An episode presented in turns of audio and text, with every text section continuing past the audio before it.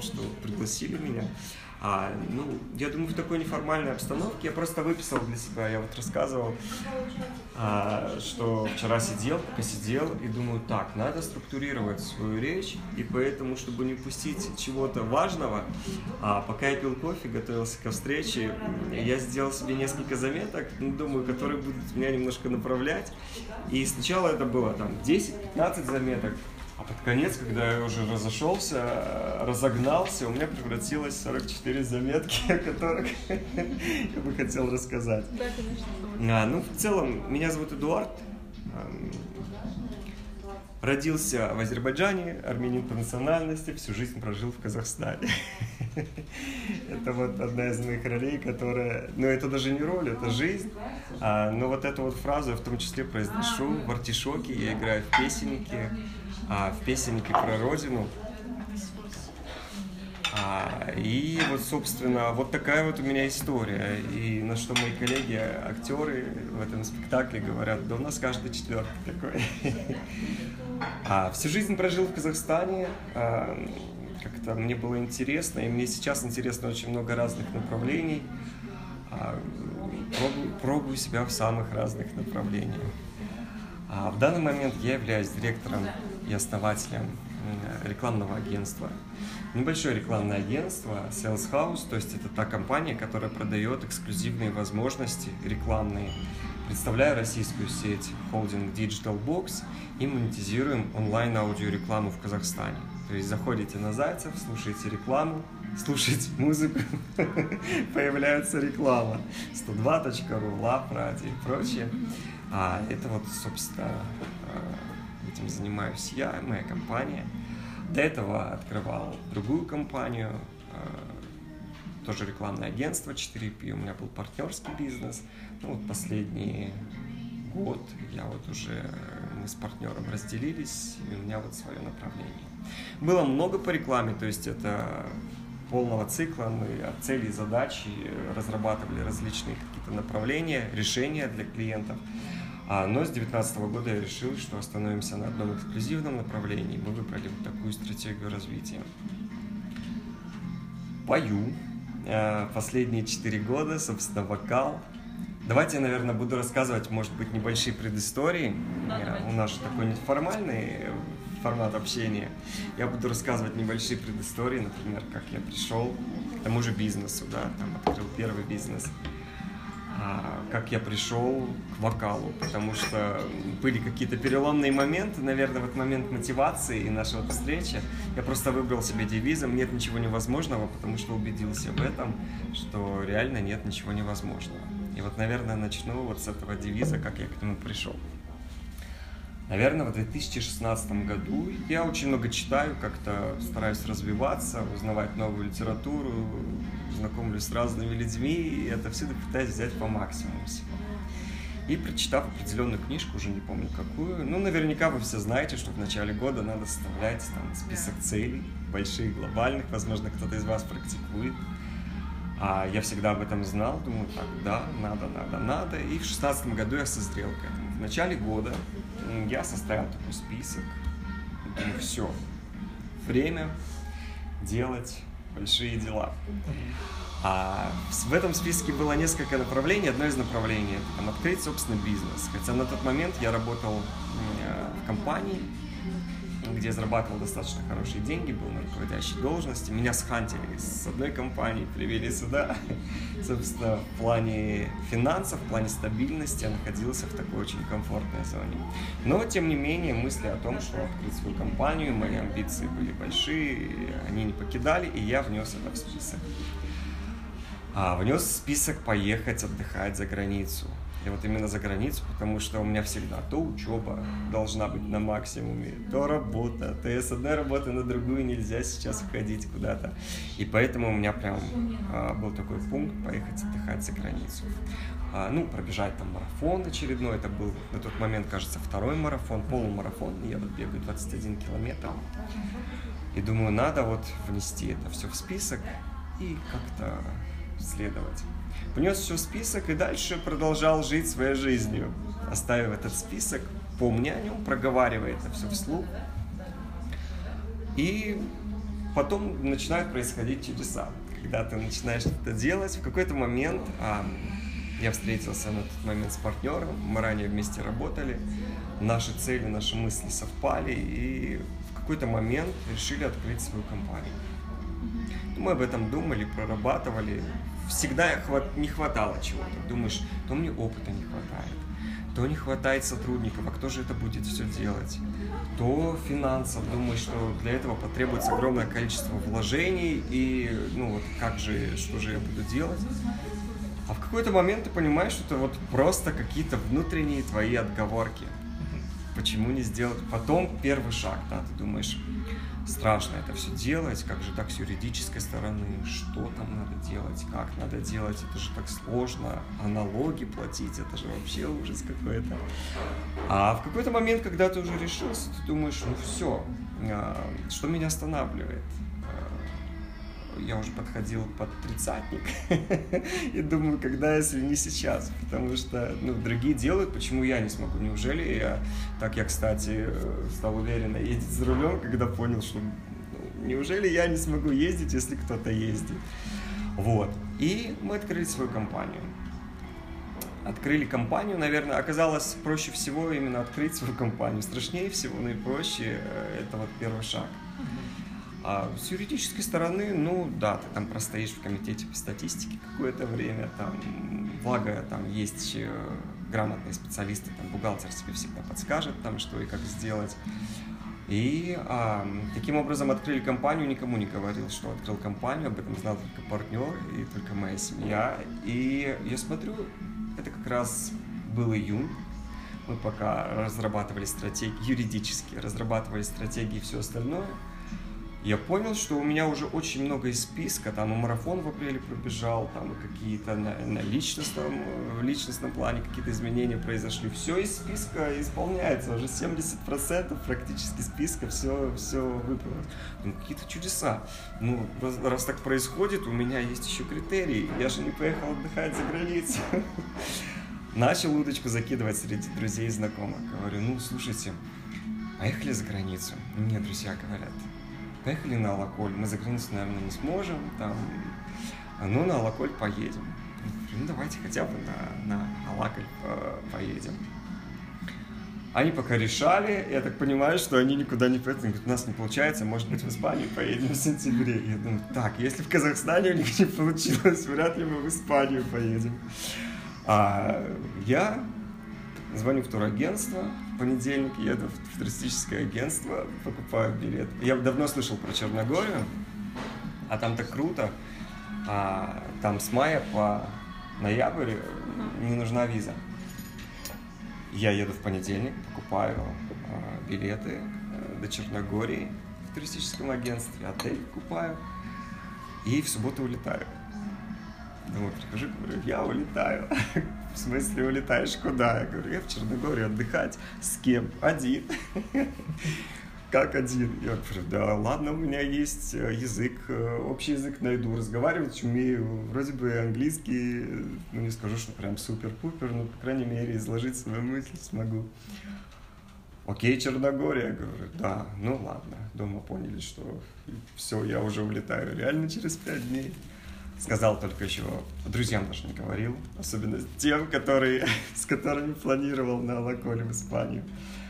А, и буквально сказал партнеру по бизнесу, потому что нам надо было распределить определенные моменты, чтобы меня там не теряла, там, чтобы она что-то делала, я там типа удаленно что-то делал. И все, я улетел, я улетел в аэропорту в нашем, я познакомился с нашими казахами, с семьей. А, это было классно. Потом прилетел и дальше уже там в первый вечер познакомился там с москвичами. А потом ночью, когда вернулся с прогулки, заехали по соседству девочки из Беларуси. Мы в итоге весь вечер проболтали, они в Албанию уехали, я дальше гулять. И очень смешная история произошла потом. Я пошел в старый город гулять, слышу русскую речь. Знакомиться, а еще такой вот момент, я же не буду здесь один ходить, гулять. И в этот вечер я познакомился с девочками из Харькова. Мы прошли, я им показал цитадель. А, и там сидел парень, говорит, давайте я вас пофотографирую. Он оказался из Киева. На вопрос, а, вы встречаетесь, когда вы новый знакомый? Мы говорим, мы полчаса знакомы, никто ни с кем не встречается. Я из Казахстана, они из Украины. И так мы подружились и уже э, пошли у меня в номере, там распевали прекрасную раки черногорскую. И так мы задружились. И в итоге в конце путешествия познакомился с людьми из Израиля уже в путешествии, из Беларуси, а, из Украины, с черногорцами, караоке попели. В общем, было очень весело. То есть, если ты хочешь найти компанию, то ты ее найдешь. И в конце, последний вечер, там все приехали меня провожать из соседних городков. И у нас была компания из 12-15 человек в караоке из разных стран. Это было здорово. Мы пели, веселились и до сих пор со многими общаемся. Я периодически еду по работе в Украину, с кем-то мы встречаемся, видимся. И вот дружим на Фейсбуке, в Инстаграме, и это очень здорово. То есть, если ты чего-то хочешь, это всегда найдется. Самое главное просто желать, верить и что-то делать. Это я вам хотел рассказать про работу, да, я рассказал сразу про одно из путешествий. И, а, собственно, когда ты открыт к чему-то, эти все возможности, они к тебе идут. Так получилась моя первая работа, со второй работы. Со второй работы я уже думаю, я уже не один. Мы решили с партнером, что мы выросли, и нам надо двигаться как-то дальше. Дарю. Спасибо. И со вторым партнером мы решили, что разделимся. И тогда за один день буквально пришла идея названия нового рекламного агентства AdUniverse. Не Эдуард, ни в коем случае, как мои российские коллеги говорят, классно придумал, вселенная Эдуарда. Я говорю, нет, адвертайзинг, рекламная вселенная. А, буквально неделю я потратил со всеми налоговыми, чтобы встать там на упрощенный режим, выбрать налоговый режим, поехать в комитет по статистике, решить. Оказалось, все не так страшно, как казалось. Э, и так получилось, что я пошел на какое-то мероприятие, Архмед, я вспомнил, проводили мероприятие, запускали Архмед. Я встретил очень много коллег из рекламных агентств, слушай, а где ты, чем ты сейчас занимаешься, у тебя agency, я думаю, ну все, видимо, момент, я хотел чуть позже отложить его, написать пост на Фейсбуке, момент, когда надо сказать, что открыл новую компанию. Я говорю, нет, я открыл новую компанию, Эд Universe, давай встретимся, поговорим. Ну и так начался бизнес, а, новые контракты в рамках новой компании. И так, собственно, все узнали, что я открыл новое рекламное агентство. Ну и уже постфактум я написал пост о том, что открыл. Вот. Ну вот в плане бизнеса работал в самых разных компаниях, начинал вообще свою карьеру. Немножко расскажу про школу. И тогда про начало карьеры будет логично понять. А вы, если что, можете останавливать, задавать вопросы. Да, то есть абсолютно без проблем. А, я закончил школу. В школе меня тоже так прям раздирало. В школе это был Олимпиада по русскому языку и литературе. Литературные гостиные. Школьный театр. Наверное, он мне тоже очень много дал. И я очень благодарен до сих пор своему художественному руководителю Лавровой Альбине Ивановне. А, вообще очень круто иметь наставника и очень классно попадать а, в компанию, в окружение. Особенно это для вас будет важно. А, надо брать от самых лучших, надо получать от самых лучших и общаться, выбирать самых лучших людей, педагогов, наставников, которые могут реально чему-то вас научить. Вот в моей жизни один из первых таких наставников, это была Лаврова Альбина Ивановна, она сделала прививку к такому прекрасному направлению, как театр, литература, русский язык. Она меня готовила к олимпиадам, готовила литературные гостиные. Она делала это очень круто, несмотря на то, что это была школа, и когда я в дальнейшем писал в резюме, мне не было э, э, после университета, не мог написать опыт работы, думаю, напишу про школьный театр, там кто-то говорит, цветочек играли или грибочек. Я думаю, это же театр Альберта Иванов. ну, вот были такие смешные казусные моменты. Это был школьный театр, и на тот момент этот человек, она мне могла дать очень многое, собственно, она мне это и дала, мы готовились, я хотел, я был открыт, она была открыта взаимно. И вот был школьный театр, литературные гостиные. Потом, когда она ушла в другую школу, она меня звала за собой, но я решил остаться. Я шел на Алтон Бельге, и мне надо было завершить эту всю историю и не уходить в гимназии, в частные школы. А на тот момент у нас была Людмила Васильевна, учитель по химии, и я понял, что именно этот учитель может дать мне очень многое. Она еще старой-старой советской закалки, ее знали так же, как Альбин Иванов, все учителя в городе. И я начал готовиться к Олимпиадам по химии, то есть сменил гуманитарий на такое техническое больше направление. А на тот момент нашел себе научного руководителя на химфаке и начал писать научную работу на химфаке, эм, разработка нового электродного материала с высокоразвитой утильной поверхностью. Все сложно так это выглядит, но, собственно, это электроды. Один из элементов аккумуляторов, который дает, скажем, движение автомобилю, там, питание и всему прочему. Я разрабатывал, а, собственно, для вот этих аккумуляторов, разрабатывал способ, специальный материал электродный, на котором образуется, скажем так, электрический ток и вот специально новую технологию разработал. С этой работой я тоже защищался на наших научных конкурсах. И первое разочарование, которое пришло в мое, это был, наверное, девятый или десятый класс. Всегда как-то агитбригады мы первые места занимаем. На Олимпиадах у меня тоже там первые места, конкурс чтецов, все прекрасно. А, пытаюсь словить звезду, но меня отрезвляют. И здесь какой-то момент, когда я выхожу на серьезное мероприятие, где мне надо защищаться, у меня такая интересная работа, меня готовил профессор с химфака, он мне говорит, лучше вас эту тему никто не знает, потому что есть общая химия, а это очень-очень узкое направление. Поэтому какие-то тонкости вы наверняка в общих моментах нет, но тонкости вы знаете намного лучше, чем кто-то другой. Я, ну окей, уверенно, пошел, мне задают вопросы, на все вопросы ответил, все прекрасно. И здесь, когда узнавать результаты, я, я, кстати, не планировал эту историю рассказывать, все как-то, видимо, вы меня направили вспомнить школьные, школьные годы. И здесь я понимаю, что мне говорят, вы заняли там седьмое место по баллам. Я думаю, ну даже в тройку не войти, даже не пятое место, седьмое, это же вообще ужас какой-то. А вот, наверное, было мое такое вот первое разочарование, думаю, почему? А, ну, связались, собственно, с научным руководителем, он рассказал некоторые тонкости. Там те, кто занимает на республике первое, в городе, проходят на республику. Вероятность того, что там в республике первые три призовых места будут с Алматы, она достаточно высокая. Первые три призовые места – это грант в любой вуз а это грант уже в 10 классе. И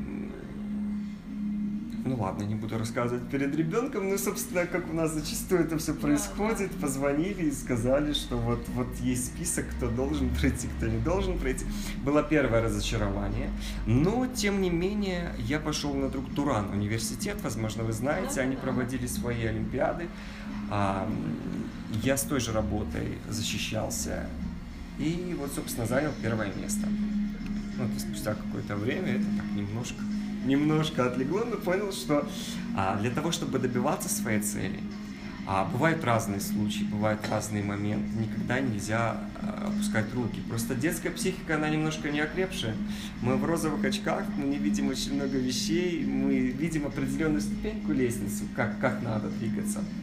То, что происходит внутри, большие политические вопросы, когда приплетаются к детскому, в детский момент, а, они могут на корню срубить любую инициативу. Так же, как вы занимаетесь, например, там, вокалом, кто-то говорит, там, педагог говорит, ты ужасно поешь, ну, это проблема на самом деле педагога, а не ученика.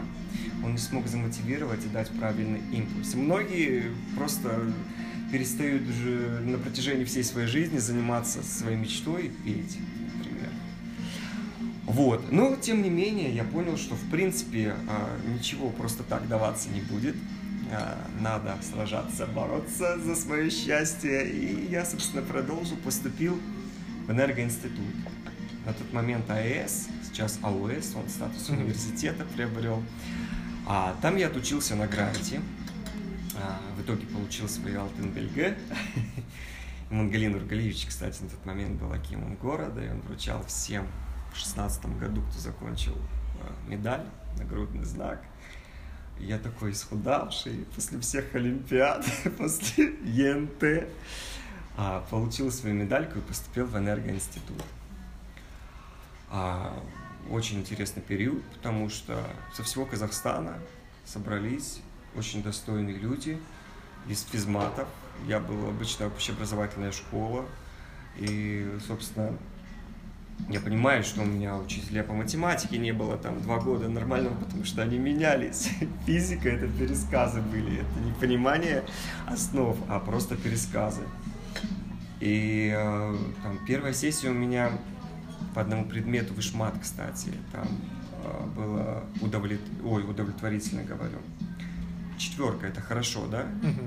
Ну, у нас была девятибальная, у нас в энерго не все, не, как у всех, у нас была девятибальная, у меня там было 6 баллов или 7, но это хорошо, это не отлично.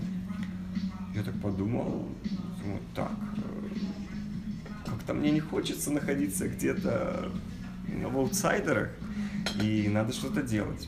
Это либо мне надо как-то усилиться и отказаться от каких-то своих там, увлечений, гулянок и всего остального, потому что гулянок у меня всегда хватало и в школе, несмотря на учебу, и в университете. Но здесь я понял, что надо расставлять приоритеты. Либо я буду где-то там, а либо я займу позицию именно с теми людьми, которые, на которых хотят равняться и которые реализуют свои какие-то истинные цели и потребности. Я понял, что там, там веселее, там интереснее и там намного круче. А и таким образом после первой сессии, где была там одна четверка, или даже две четверки, возможно, были, я уже не помню, может быть, еще и по физике, не помню. А, я начал предпринимать определенные усилия. Ну и дальше все пошло по накатанной. Конечно, было сложно, особенно там вишмат и там та же физика. Ну, я пошел к репетиторам и по вишмату, и по физике, и стал больше внимания уделять. Ты в университет поступаешь, это, кстати, тоже вам, наверное, будет интересно. В школе ты привык, что есть режим, что надо делать уроки, что надо там приходить. А, кстати, может быть, аналогичные советы давал у нас вот соседи, мы очень близко дружим, но он поступил, вот на первом курсе учится в Новосибирск уехал. Я, в принципе, ему аналогичные советы давал. А кажется, что все, все прекрасно. И когда в университет поступаешь, ты понимаешь, что свобода. За тобой никто не бегает, тебя никто не контролирует. Делай, что хочешь. Хочешь, ходи на пары, хочешь, не ходи на пары. Это твой выбор. Тебе дают возможность выбора. Но тебе надо полностью осознать, а что с этим выбором делать как распоряжаться своим выбором. Что ты будешь? Кем ты будешь? Ты будешь там или ты будешь здесь? Ты хочешь, чтобы эм, добиваться каких-то результатов? Или ты, в принципе, хочешь погулять, пообщаться, найти новых друзей и на этом закончить? Самое главное – понимать конечную цель. Вот. А, и таким образом в итоге я окончил университет а, с красным дипломом, пошел в магистратуру и ну, у меня был интересный момент, это вот на втором курсе у меня родители попали в такую очень серьезную аварию, они ехали на такси с Нового года, а, и может быть еще один такой большой а, шаг, а, чтобы, может быть, переосмыслить и немножко повзрослеть. А, это был Старый Новый год, они были в гостях, и на обратном пути ехали на такси и попали в такую очень а, страшную аварию. В итоге папа сейчас оказался, стал инвалидом, у него там нога стала короче, там она изгинается и прочее. Ну, это, скажем так, последствия аварии. У мамы тоже там и рука, и нога. Это был второй курс как раз университета, когда вроде бы там и там, делали по 15 операций папе, по 12 маме. А сложный момент, э, и вот здесь вот тебе надо, с одной стороны, и учиться, и показывать какие-то результаты. Но я еще не такой человек, я сейчас, может быть, достаточно спокойно вообще говорю про эту историю, потому что в тот момент я особо и не говорил там, что у меня такая ситуация произошла, в том числе и в университете. Знали там только там, несколько друзей. Но, тем не менее, вот был такой сложный период, но это, наверное, еще тот момент, когда ты растешь, когда ты продвигаешься и когда ты понимаешь, что теперь уж тебе точно нельзя э, отступать назад, как-то делать что-то не так, учиться, а наоборот, надо в два раза больше достигать там максимума. А, и вот на тот момент, кстати, первая предпринимательская жилка родилась. У нас были друзья семьи, а родители уже там после очередной аварии, они пришли к нам в гости, и ко мне постоянно обращались. Ну, ты же хорошо учишься, сделай нам курсовую работу, расчетно-графическую. Своим, с кем я учился, я всегда это делал ну, на такой безвозмездной основе, подсказывал, как, что. А стали обращаться вообще с соседнего потока люди, которых я просто даже не знаю. Мне говорят, «Ну, слушай, вот тетя Карлгаш, это наши друзья семьи, она приехала и говорит, у нее такой очень подвешенный язык, и она очень может хорошо замотивировать, она меня нереально сильно замотивировала.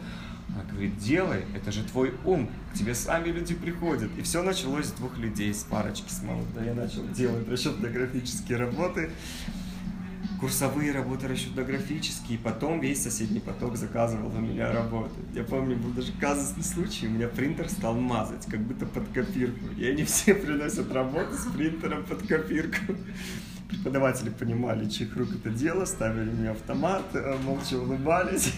Я выходил, мне давали буквально деньги, я приходил домой, вытаскивал так из кармана деньги. Я не знаю, я немного не брал, но тем не менее мне хватало.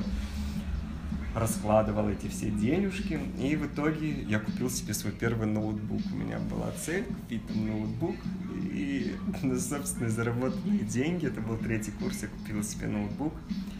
А, вот таким образом одна, одно из моих желаний, оно было реализовано.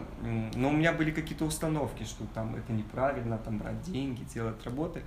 Но был человек, который меня направил и сказал, что в этом нет ничего страшного.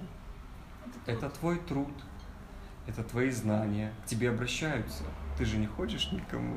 И, и, в общем, таким образом, наверное, первая такая большая предпринимательская жилка, она родилась вот на третьем курсе университета, первые деньги. Я немножко расслабился, потом на четвертом курсе спокойно писал свою работу, потом поступил в магистратуру, но уже начал работать.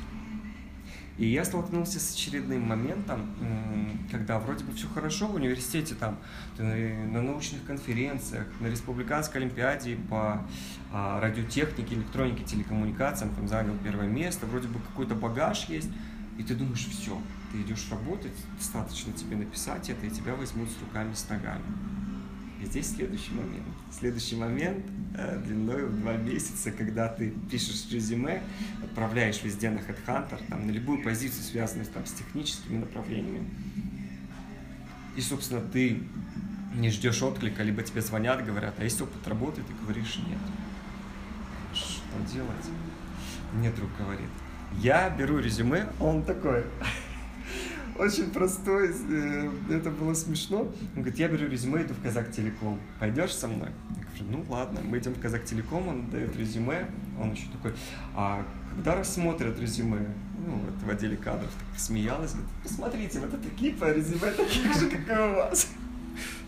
И мы прошли, спустя два месяца в итоге мне позвонили с какой-то компании «Фабрика решений», кажется, она так называлась. Это телекоммуникационная какая-то маленькая компания, неизвестная.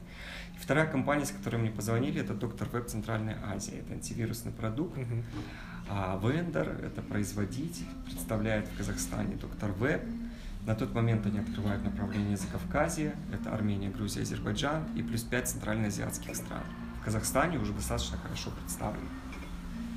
Опять же, важный совет – а, я пошел, я хорошо уже на тот момент общался, а, кто заведующий кафедрой был по телекоммуникациям, сейчас он проректор в энергоинституте.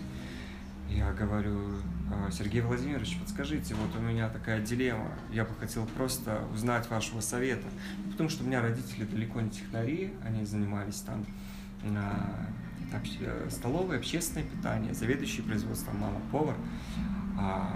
Они могут дать свой совет, но исходя из интуиции. И мне захотелось узнать совет человека, который, собственно, давным-давно работает, выпустил много студентов. Он говорит, фабрика звезд или фабрика решений, как там у вас? Про нее никто не знает. Пусть это будет IT, а не телекоммуникации. Но это большой опыт, это крупная компания, и вы сто процентов возьмете, и вас возьмут после Доктор Веб с руками, с ногами в любую другую компанию. Поэтому подумайте, и я пошел в Доктор Веб. Впервые мое резюме смотрел Денис, это коммерческий директор, и он говорит, я посмотрел резюме, думаю, опыта нет. Ну, у кого может быть такой резюме? Школьный театр, научные конференции. Мне хотелось посмотреть этому человеку в глаза. Я буквально на первом собеседовании говорит, я завтра улетаю в Москву, но хотел просто с тобой встретиться, чтобы посмотреть на тебя, кто ты такой. Потом у меня была долгая встреча с генеральным директором, буквально час. Я думал, что это психолог, оказалось, это генеральный директор, который меня просто проверял вдоль вперед. Таким образом, я попал ну, еще был момент, э, родители переживали, папа говорит, может быть, там кому-нибудь там, позвонить, там еще что-то. Говорю, нет, папа, как так? Я столько учился, чтобы потом пойти как-то кому-то позвонить, и я устроился на работу. Это э, ниже моего достоинства, я буду работать на самый низкооплачиваемый, устроюсь сам. Так и попал в Доктор В. Классная работа, потому что я отработал там год. Я поставил себе определенные цели – а у нас начались продажи, это Закавказье. Я этнический армянин, и я попал впервые на свою историческую родину э, в командировке в 2010 году, когда работал в Доктор Вебе. И у меня пошли интересные проекты. А я проводил пресс-конференцию. Представляете, мой первый опыт работы. Я провожу, меня снимают пять телеканалов местных, плюс телеканал «Мир», который освещал я днем провожу обучающую презентацию для партнеров, это госсектор, это я встречаюсь, знакомлюсь с топ-менеджерами крупных компаний, там Vivacell МТС, это сотовый оператор, мы с ними запускаем проект, они запускают за свой счет рекламу, но это опять же момент договоренности там и прочего. А, провожу пресс-конференцию, встречаюсь с министром труда и социальных вопросов Республики Армения, и я прям взлетаю куда-то, куда-то высоко-высоко, и думаю, ну вот, вот чего надо. Вот чего я хотел всю жизнь. И думаю, реализовываем это все, все проекты, все прекрасно, все хорошо. В какой-то момент я думаю, мои амбиции хотят чего-то большего. Я ухожу в другую компанию, в телекоммуникации, думаю, как раз то, чего я хотел. И здесь э, начинается такой сложный момент. А, я попадаю в компанию, где люди работают очень давно, а, где а, звезд хватает, и все абсолютно по-другому. Я в какой-то момент начинаю понимать, что возвращаться, естественно, я не вернусь, но я понимаю, что я начинаю как-то, может быть, какая-то стагнация, может быть, своего рода деградация, моя личная. Здесь не, даже не дело в компании. Я решаю уходить. И здесь начинается сложный момент. А, сложный момент, который позволил мне запрыгнуть на несколько ступенек выше, чем я находился в тот момент. А, я хочу работать уже там и, не в продажах, и не в развитии бизнеса, и не телекоммуникациях, хочу быть маркетологом, там еще что-то. Я начинаю играться. Я, у меня буквально период в полгода, а, когда я просто искал себя. Я фактически выходил на работу, в какой-то момент я решил оставить это собеседование и посмотреть, что же предлагает рынок. Этот период продлился буквально полгода. Я безумно благодарен эти полгода после той компании, в которой я работал. Я ходил практически каждый день на собеседование. В какой-то момент я заигрался. То есть звезда, она спустилась, и это было очень круто, потому что, ну, эм, очень плохо ловить звезду, а, надо быть всегда скромным. И только скромность и какие-то действия направляют тебя куда-то далеко-далеко и позволяют тебе добиться чего-то. И а, здесь такой момент, я иду на собеседование, и я ловлю себя на мысли, что я провожу собеседование для руководителя. Говорю, расскажите о своих конкурентах. Они так на меня смотрят. Я помню, еще женщина была такая, биг босс в крупной компании. Она говорит, в смысле расскажите о своем? А я еще опоздал на эту встречу на 15 минут. Ну, это ужасно было. Я вот сейчас вспоминаю это все. Он говорит, вы расскажите про наших конкурентов. Я говорю, ну вам же лучше знать ваших конкурентов. Я просто уже шел неподготовленный на встречу. Это было ужасно. Я просто прочитал, чем компания занимается, и все. И думаю, все, ничего не хочу делать. Сплю до 11 или 12. Но в тот момент я мне в руки попала книжка Стивен Кови «Семь навыков высокоэффективных людей». Многие говорят, он так сложно пишет. Она мне так зашла, вы просто не поверите. И это вот та книжка, отчасти книга, в том числе, а, изменила ход моих мыслей. Как он пишет парадигму, она изменила мое сознание. Это вот. И мне звонит девушка и говорит, мы хотим вас пригласить на собеседование. Ну, я с говорю, ну, на кого? Коммерческий директор. Думаю, а, ну, а в какие направления? Рекрутинг, э, развитие потенциала и вторая компания языковая школа. Мне, если честно, понравился голос девушки. Я пошел посмотреть на девушку, познакомиться. Оказалось, что это группа компаний, холдинг, входящий в достаточно большой холдинг. А, меня пригласили на должность коммерческого директора. Я думаю, ну почему нет? Это хороший опыт, потому что я всегда был ну, региональный менеджер по развитию бизнеса, обычный менеджер по продажам. А здесь такая возможность э, стать коммерческим директором еще и в двух компаниях. И а, на самом деле тот момент, когда я понял, что я был полгода как бы без работы, я выбирал, и а, надо страх а, от, отводить куда-то далеко. Ну вот, и я себе задавал вопрос. Там, меня берут э, на встречу там, всех генеральных директоров. То есть мне опять же попался очень хороший наставник, Камиля, которая увидела потенциал и отправила меня там, с собой, водила там на встречу генеральных директоров. И я думаю, так, ну что будет такого страшного, если я сейчас не сделаю вот это для компании, не скажу вот это и не сделаю вот это. Ну вот максимально то, что будет, ну, покрутит у виска, ну и ладно. Зато я реализую то, что я, собственно, хотел, то, о чем я мечтаю, и то, что я считаю правильным. И вот этот вот страх, когда ты его откладываешь назад, он всегда есть а он позволяет тебе двигаться вперед. Таким образом, я попал в компанию, а, мы проработали, у нас были сложные времена, а, когда я ходил, я зарабатывал, у меня люди в штате начали зарабатывать, но достаточно сложный момент, потому что вот предыдущий шлейф, который был, он оставил определенные там задолженности и прочее. И а, был момент, когда все заработанные деньги делились абсолютно на всех, исходя из тех зарплат, которые были. И мы тоже очень долгое время находились в таких финансовых тисках. И а, здесь был момент, либо просто уйти, оставить всех и уйти куда-то, где тебе платят. Но опять же, вот эти вот полгода, когда я находился, они позволили мне немножко по-другому смотреть на определенные вещи. А я понял, что несмотря ни на что, я буду э, делать свое дело. А дальше уже я просто верил в тех людей, с которыми я работал.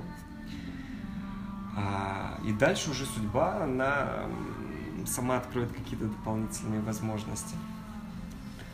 Вот. Но наступил определенный кризис. В итоге, да, все финансовые обязательства они выполнили перед нами. Наступил кризис, и я попадаю в рекламу. А, компании закрывают акционеры. А наши две, и еще в холдинге порядка там 7 компаний. Там осталось там 13, что ли, компаний в холдинге. Там золотодобывающие, телекоммуникационные. Ну, такие самые прибыльные компании. Вот. И я сижу, мне говорят, в холдинге предлагают место работы. Я говорю, окей, месяц отдохну, приду в холдинг. И в этот момент мне пишет с доктор Веба Нурлан, а, он уже ушел с этой компании, он развивает сейчас Мегаго онлайн кинотеатр. И он говорит, у меня есть партнеры, рекламное агентство. Ты сейчас работаешь? Я говорю, ну, через месяц покажу. Он говорит, там менеджер из Москвы. Приехал, они ищут человека, который может продавать воздух. Я рассказал про тебя. Пойдешь? Я говорю, ну, пойти пообщаться никто ну, не может запретить. В этот момент уже Зина, это тот самый менеджер из Москвы, нашла меня на Фейсбуке, уже пишет, Эдуард, э, приезжайте, я за час собираюсь, еду. Мы общаемся, я думаю, ладно, три месяца порекомендуюсь, посмотрим, как здесь, если что, либо в холдинг пойду, либо еще что-то реклама, потому что это очень интересно, это очень здорово. До этого я ходил на различные тусовки рекламные, которые у нас в холдинге было рекламное агентство. Думаю, наверное, это круто. А здесь я попадаю в рекламу. И я остаюсь таким образом в рекламе. Меня после этого хантит другое рекламное агентство на более высокие деньги. Потом я открываю свое первое рекламное агентство, я уже вам рассказывал, второе. И таким образом место, я думал, в рекламу никоим образом, ни ногой в рекламу не пойду. И тем не менее, я остался в рекламе. Это то направление, которое сейчас приносит мне деньги, основной доход. Реклама, маркетинг. Таким образом, я пришел, я просто был открыт. И очень важно не закрываться убрать все стереотипы, убрать все рамки, а, попробовать. А, иногда вот прям возможности, они рядом. Тебе кто-то что-то говорит, ты игнорируешь. Ты видишь, ты не подходишь к ним. А когда ты открыт, ну попробуй, ну что будет? Ну вот, э, в моем случае это было там три месяца посмотрю, как, если что, уйду. И это все открыло для меня очень много новых возможностей. И ушел я с компании, с последней, прежде чем открыть бизнес, как я уже говорил, находясь в зоне комфорта, с крутыми коллегами, а, с хорошей заработной платой, а, ну, собственно, зная работу. А здесь у меня были определенные навыки, которые знал, и надо было находить, ну, в общем, все по новой. Это, наверное, отдельная тема в плане открытия бизнеса, как и что. Вот, вот такая вот история. А, и был еще такой вот момент, что позволило мне дополнительно не опустить руки, да? Это дополнительное увлечение. Когда я работал в компании, в которой в какой-то момент грянул кризис, были проблемы там финансовые, но я работал коммерческим директором. Сейчас для меня вот это вот там директор, коммерческий, генеральный, фаундер, не фаундер, это все настолько смешно, кем вы работаете, да, и я даже особо, когда меня спрашивают, а чем вы занимаетесь, я говорю, реклама, маркетинг, ну, ну, есть у тебя рекламное агентство, нет, там, директор ты там, или там в прошлое, на прошлую должность, э, в прошлой компании, где я был учредителем, вообще числился там коммерческим директором. Но это же ничего не говорит ни о твоей компетентности, там. Даже работая менеджером, ты можешь делать больше, вызвать больше авторитет в лицах там, клиентов, топ-менеджеров, нежели чем человек, у которого написано на визитке, там, что он директор. И а, вот как раз работая коммерческим директором, у меня был свой кабинет. У меня было в подчинении несколько человек. И однажды вечером а, я, я люб, любил петь и думаю, а делают ли это вообще профессионально как-то? Вообще учат ли взрослых петь? Я не помню, сколько мне на тот лет было. На тот момент лет было, может быть, 25. И думаю, дай-ка, дай-ка надо, надо узнать. Нашел где-то в интернете, там, вокальные школы. У меня были критерии, чтобы это был человек советской закалки с опытом, э, с жизненным опытом большим, чтобы мог меня там чему-то научить, пятое, десятое. Начал звонить, говорю, в одну школу позвонил, кстати, в Курмангазы э, консерватория. Ну там прям серьезно было, там днем занятия, думаю, нет, я же все-таки работаю. И позвонил в одну школу, и мне говорят, да, сейчас дадим педагогу. Мне перезванивает очень тактичная женщина и говорит, понравится, заплатите, останетесь. Не понравится, заплатите за одно занятие, уйдете, вас никто не держит. И она была настолько тактичная, для меня это было важно, мы до сих пор с ней разговариваем на «вы», несмотря на то, что она в разы старше. И она не отбила желание заниматься вокалом. Хотя я адекватно понимал, что у меня не все прекрасно получается. Может быть, у меня был небольшой слух, как кто-то мне говорит, но это не значит, что у меня все идеально получалось. С музыкой у меня вообще интересная история, очень долгая, потому что первые два месяца, когда я ходил на вокал, я никому не говорил. Ну, вы, наверное, заметили по моим историям, что я очень мало кому-то что-то говорю, пока а, не будет определенного результата. Ты распыляешься энергией своей, а так ты концентрируешься. Ну, и у меня такое ну, предположение, думаю, я мужчина, надо сделать, потом сказать о своем результате. Ну, так у меня там с компанией происходило, с вокалом. Через два месяца, когда говорят, ну, слушай, куда ты постоянно по вечерам ходишь, два, и стабильно у тебя там вторник, четверг, где ты? А, сначала маме с сестрой рассказал. Папа полгода еще не знал, что занимаюсь вокалом. Вот. Они меня поддержали, говорят, классно. Спустя полгода я так потихонечку папу подготовил. Папа первый год вообще говорит, зачем тебе этот вокал? Каждый месяц спрашивает, что научился петь? Я говорю, пап, я зарабатываю, я трачу деньги, мне это нравится. Ну, come on. Ну, я от этого удовольствие получаю. А особенно после распевок, там, мама, мимо, му, или. Вообще, вот что происходит, что ты там делаешь, все нормально. Вот. А, он долго не мог принять этот момент. И здесь по работе я улетаю в Москву, возвращаюсь, и у папы юбилей а, должен быть. Мы собираем всех гостей, а меня назначили ведущим. Я ведущий, ну и думаю, спою несколько песен, возвращаюсь из Москвы, там написал сценарий быстро за ночь. В субботу мы собрали гостей, я спел несколько песен, ну и с папой сидели друзья семьи, сказали, сыночек-то, сыночек-то твой неплохо поет. Мы возвращаемся домой, папа такой гордый говорит, слушай, а неплохо ты пел, вот, даже вот тетри, это тетя Гуля сказали, что неплохо поешь. С того момента папа стал немножко спокойнее относиться к тому, что я занимаюсь вокалом.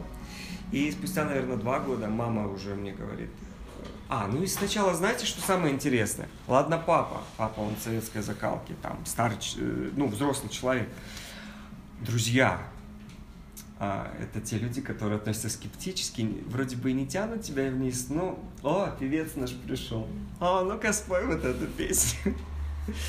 Все до поры до времени, когда не пойдешь уже в караоке, не споешь какую-то песню не крикливо там и прочее. И на тебя начинают смотреть по-другому. И мама а, призналась, она говорит, вот честно, а, я вот наблюдала, в том числе и со стороны. Мама, она достаточно мудрый человек, даже если она будет сомневаться, она промолчит, а, не покажет свое сомнение, тем самым оказав поддержку, либо выскажет там, э, ну, прямо опасения она не будет высказывать, чтобы тянуть вниз. А таким образом она поддерживает. Она говорит, вот если надо, я там на концерты на все мы приходят сейчас, на выступления в театре, и музыкальные. Вот. И это очень сильно помогало. Он говорит, я не знаю, как ты вообще смог справиться, потому что очень много. И со стороны родственников, о, у нас появился певец, ха-ха, хихи, там, пятое, десятое. Это первое время, знаете. А, она говорит, как? Я бы на твоем месте уже, наверное, опустил руки, потому что, ну, прям давление со всех фронтов. Друзья, там, все, где-то насмешки, кто-то тянет, кто-то прям как папа, да, говорит, не надо этим заниматься. А я говорю, мам, все очень просто. Я ведь понимал, для чего это надо. Я понимал, кому это надо. В первую очередь это надо мне. А у меня есть педагог, профессиональный музыкант, который всегда мне может сделать замечание и сказать, что здесь и то мне педагог не делал такие замечания, какие, возможно, там, ну, диванные комментаторы делали, которых реально нет с профессиональной точки зрения а, куда-то направить. У меня есть педагог, этот человек меня всегда направит. Я знаю, для чего я это делаю. Я получаю огромное удовольствие от того, что я пою. Мне это приносит такое удовольствие, которое затмевает буквально все вот эти, всех этих комментаторов, всех тех людей, которые пытаются потянуть меня вниз. На первый момент я пошел, я думаю, окей, мне нужна оценка. Здесь у меня возникли какие-то моменты, думаю, может быть, педагог просто со мной занимается, хочет, чтобы я дальше занимался и не говорит мне оценку я иду на конкурс на крыльях мечты, кажется, он так назывался. Международный конкурс, но больше СНГшный.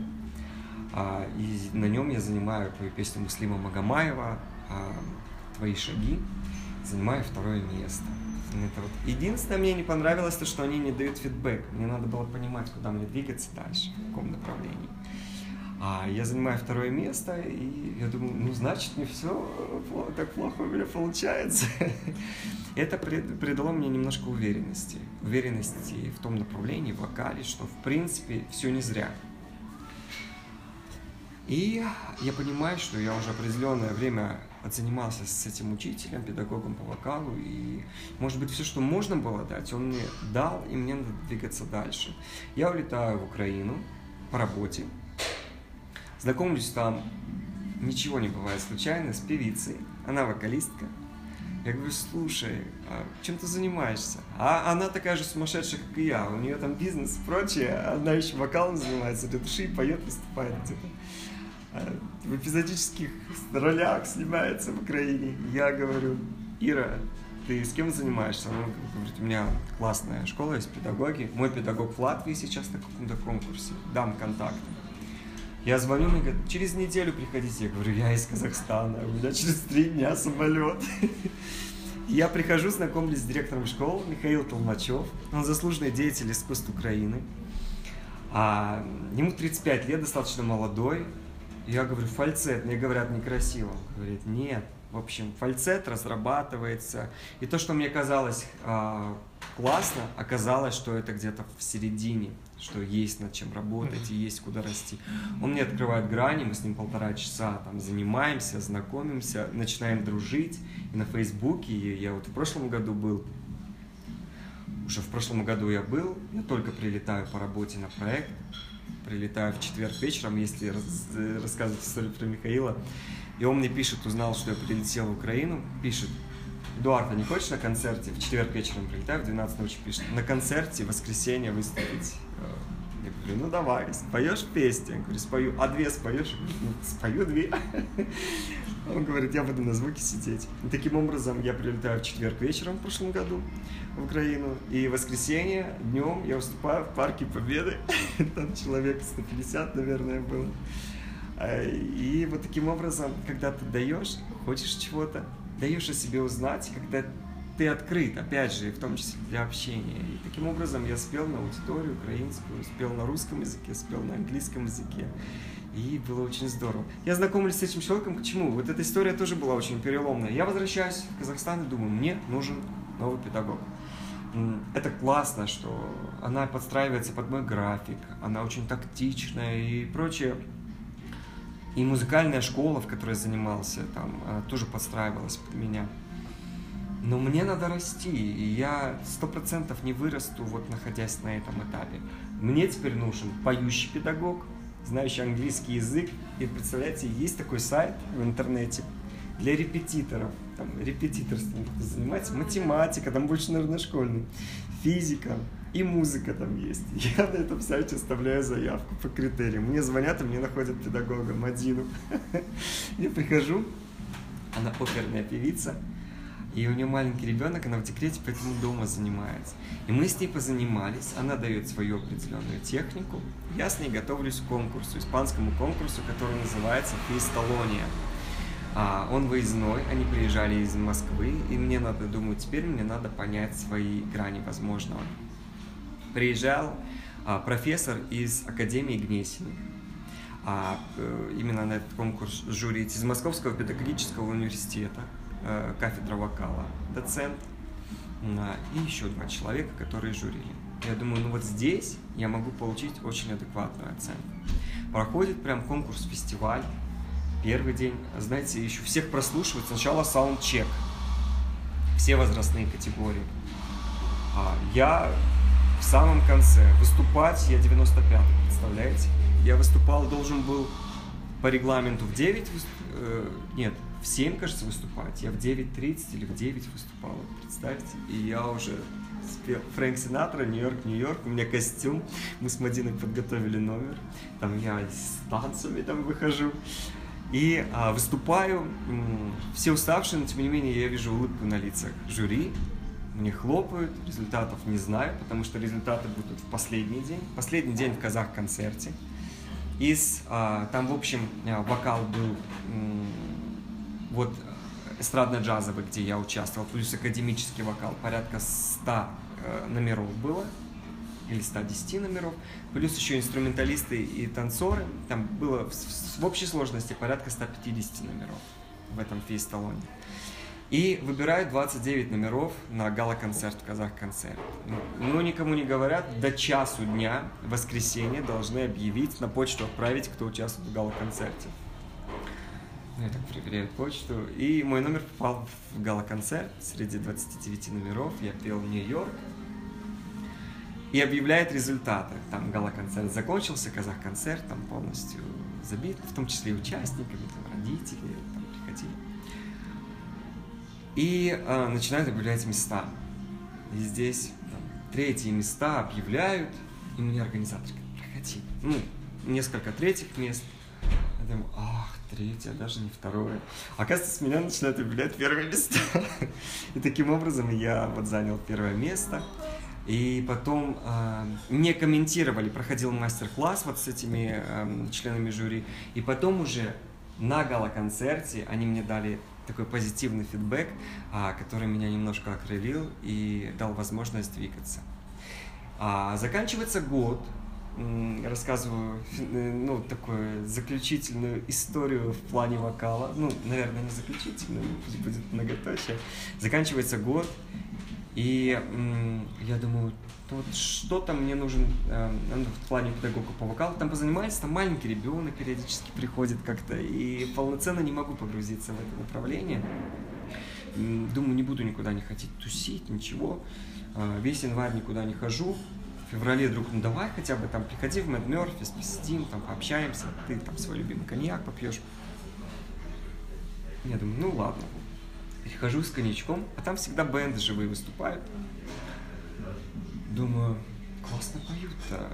А девушка так легко поет, вообще такое звукоизвлечение, как будто это, звук льется. Они закончили играть, я подошел. Ну, я люблю всегда общаться, мне интересно. А, ну, во-первых, поблагодарить, когда люди эмоционально отдаются, никогда не стыдно просто подойти и искренне поблагодарить людей за то, что они подарили приятное настроение. Я говорю, классно поете, как вас зовут? А, вот, вспомнила мне спросить, как зовут, теперь всех спрашиваю, может быть, это знак, Ирена. И я такой, я знаю, что у нас есть классная джазовая певица Ирена Аравина. Я про нее очень много слышал. У нее есть Юрий Петрович Аравин, это ее отец, известный казахста... казахский музыковед, Казахская ССР, открыл первую джазовую школу. У нее брат режиссер а, в России, в Москве, работает на Первом канале, в продакшене сериалы снимает. Думаю, неужели это та самая Ирена? Я говорю, Аравина? Она такая, да. Я говорю, о, круто, я же про вас только слышал. И здесь я такой с коньячком. Говорю, а вы не занимаетесь это вокалом? А она в основном вокальные группы набирает. Она говорит, в группе. Я говорю, ну я просто занимаюсь уже вокалом, я понимаю, что в группе мне не нужны групповые занятия, мне нужны индивидуальные. Я там диапазон не расширю, ничего, если буду заниматься в группе. Она такая, ну, у меня сейчас премьера а, спектакля «Зовите меня Джордж». А, возможно, слышали, да? Это «Счастливый поет «Зовите меня Джордж». Это вот та самая Ирена Равина, та самая певица, музыкант, которая поет «Дипиап» и «Зовите меня Джордж». Она играет на, по а, композициям Гершвина. А, она очень известна в России, за рубежом, вот в Германии недавно была. Я говорю, я индивидуально. Она говорит, можно ваш телефон? Она говорит, да, смотрите, а в марте вы можете мне позвонить, как раз у меня март-апрель, в мае. В мае можете позвонить, или в марте, ну, в общем, неважно. А я как раз, э, у меня премьера пройдет, и я смогу заниматься. И так я начал заниматься с Реной Равиной. Это просто космос. Я не знаю, про Ирену могу говорить просто вечность, потому что это реально тот человек, если раньше два раза в неделю занимался три, то с ней я занимаюсь буквально один раз в неделю. И я настолько вдохновляюсь, она просто окунает меня в мир музыки какой-то. Она настолько переворачивает сознание. И она меня несколько раз приглашала на свои джазовые вечера. Я пел в Ля Богем и в Кафеделии. И как-то прихожу и говорю, Рейна, вот в этой песне я там L Nat King Cole, Love, L-O-V-E. Я говорю, я перепутал два слова местами. Он говорит, Эдуард, если вы знаете, для чего вы это делаете, для чего вы поете, это всегда будет хорошо. И никто никогда не заметит, что там что-то местами перепутали, что-то не так сделали. И действительно, когда ты понимаешь, когда ты не просто хочешь показать, вот смотрите, как я пою, у меня получается петь, когда ты вкладываешь душу, когда ты даришь эмоцию, когда ты хочешь получить что-то от зрителя, обратное, эмоцию вызвать. А когда ты хочешь подарить добро через свою музыку, это всегда будет хорошо. Я в этом убедился, это всегда будет правильно. Он говорит, вы же видели, как вам хлопали, значит, вы добились желаемой цели, несмотря на то, что вы поменяли два слова местами. И она просто перевернула мое сознание с точки зрения музыки. Я с большим удовольствием занимаюсь музыкой. Она говорит такие вещи, вроде бы простые вещи, но они очень сильно переворачивают сознание. И э, я стал во много раз больше заниматься вокалом. Ну, в общем, это вот тот наставник, с точки зрения вокала, который меня безумно заряжает и который а, позволяет мне делать очень много, именно раскрываться как личность, не копировать кого-то, а раскрываться с вокальной точки зрения.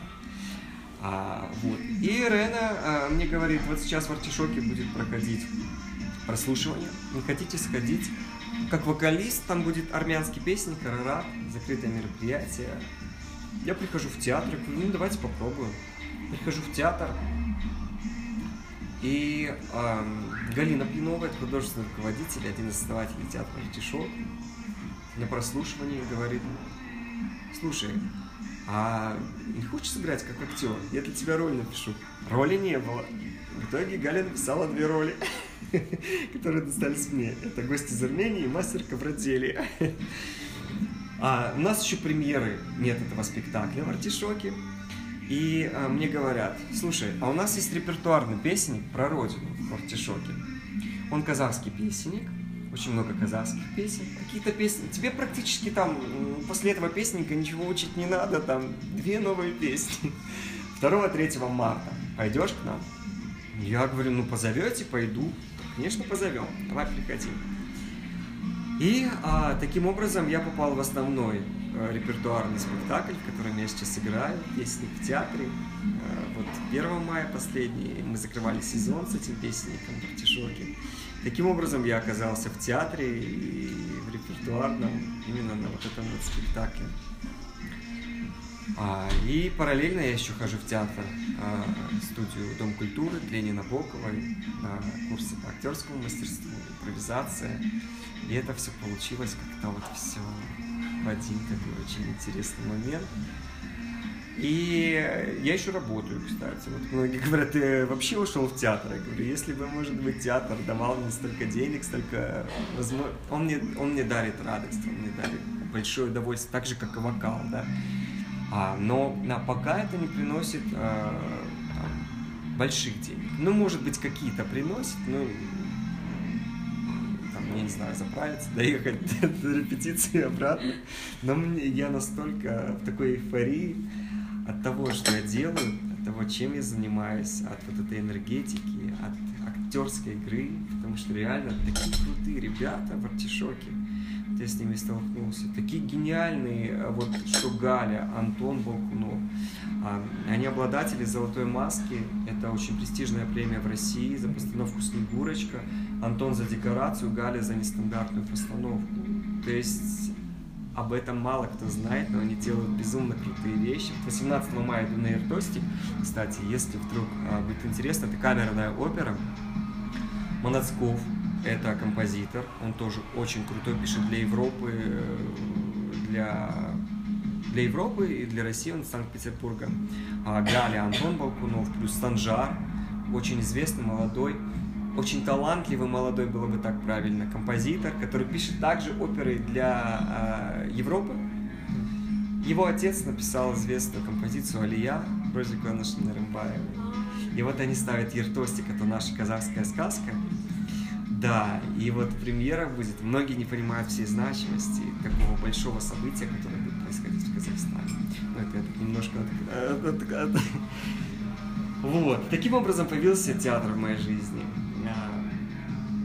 И на самом деле все интересно, когда у тебя все в гармонии. И вот многие говорят, нет, надо чем-то одним заниматься. Я согласен, может быть, стоит расставлять приоритеты. Но сказать, что невозможно добиваться чего-то, делая параллельно, ну, например, театр у меня с 7 до 8, 7 э, до 10 это э, актерские курсы. А когда у меня была премьера там Арарата, там, ну, конечно, да, две недели, это был жесткий график, я свой рабочий график немножко подстраивал, потому что там две недели каждодневные там по свету просматривали, по а, всем остальным моментам, а, по декорациям и так далее.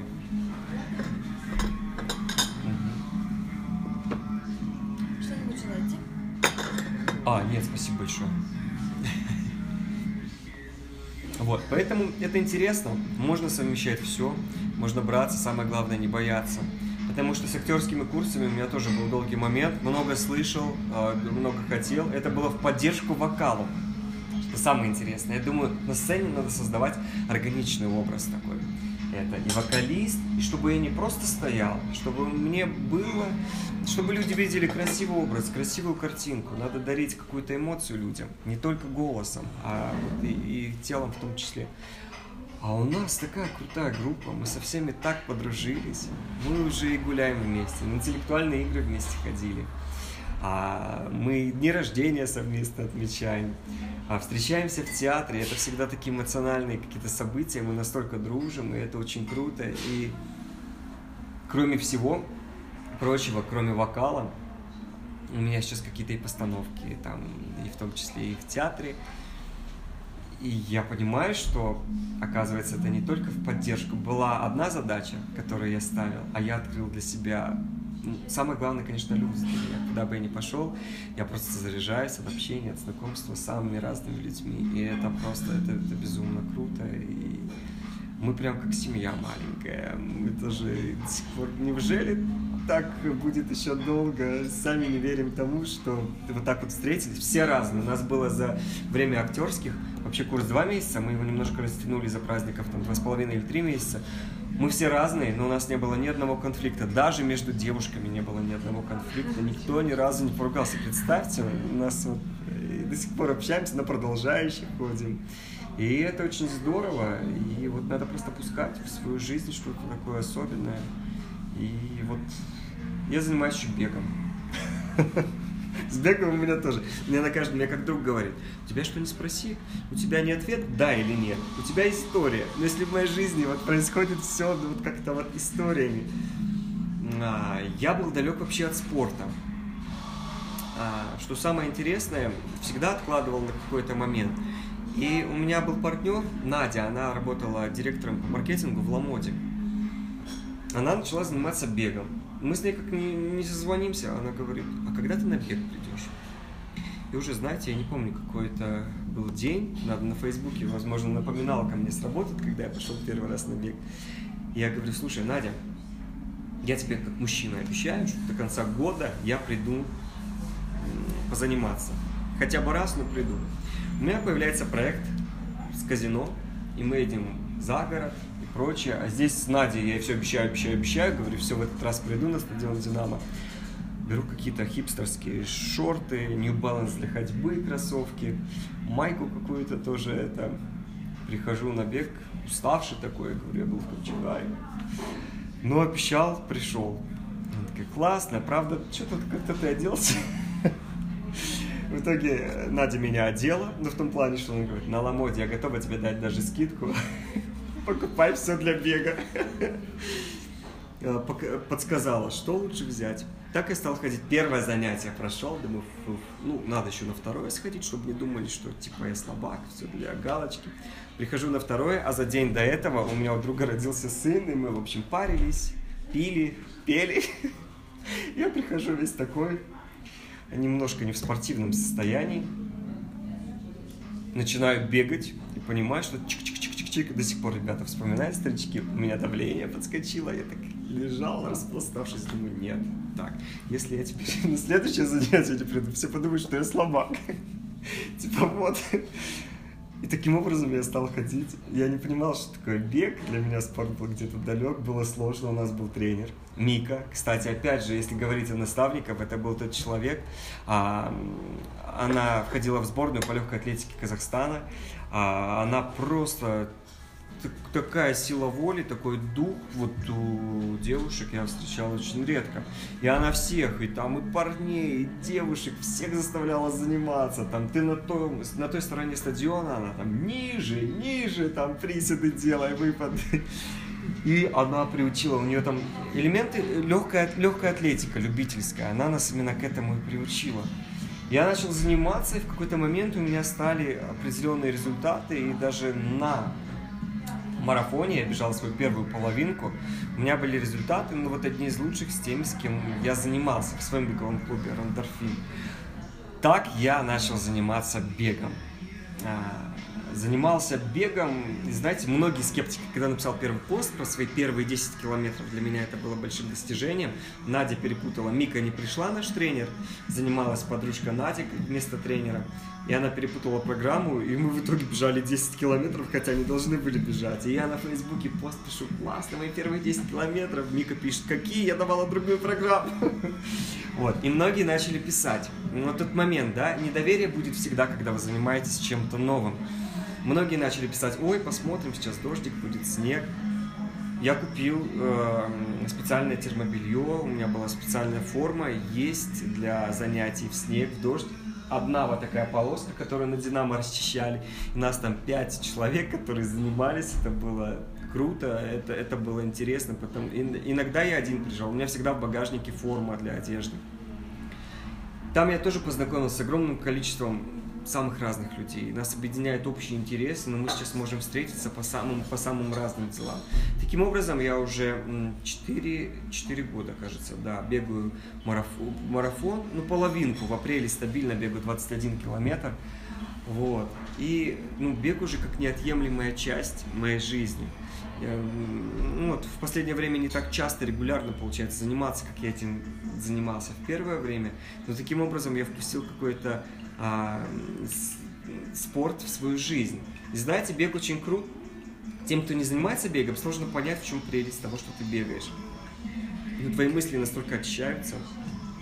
У тебя какая-то эйфория после десятого километра, и ты у тебя возникают какие-то новые мысли. Во-первых, ты просто очищаешься. Ты понимаешь, что когда ты бежишь 10 километров, там час ты бежишь, все, о чем можно передумать, ты передумал и у тебя уже просто такое очищение сознания. Все дурные мысли уходят, вот все сомнения уходят.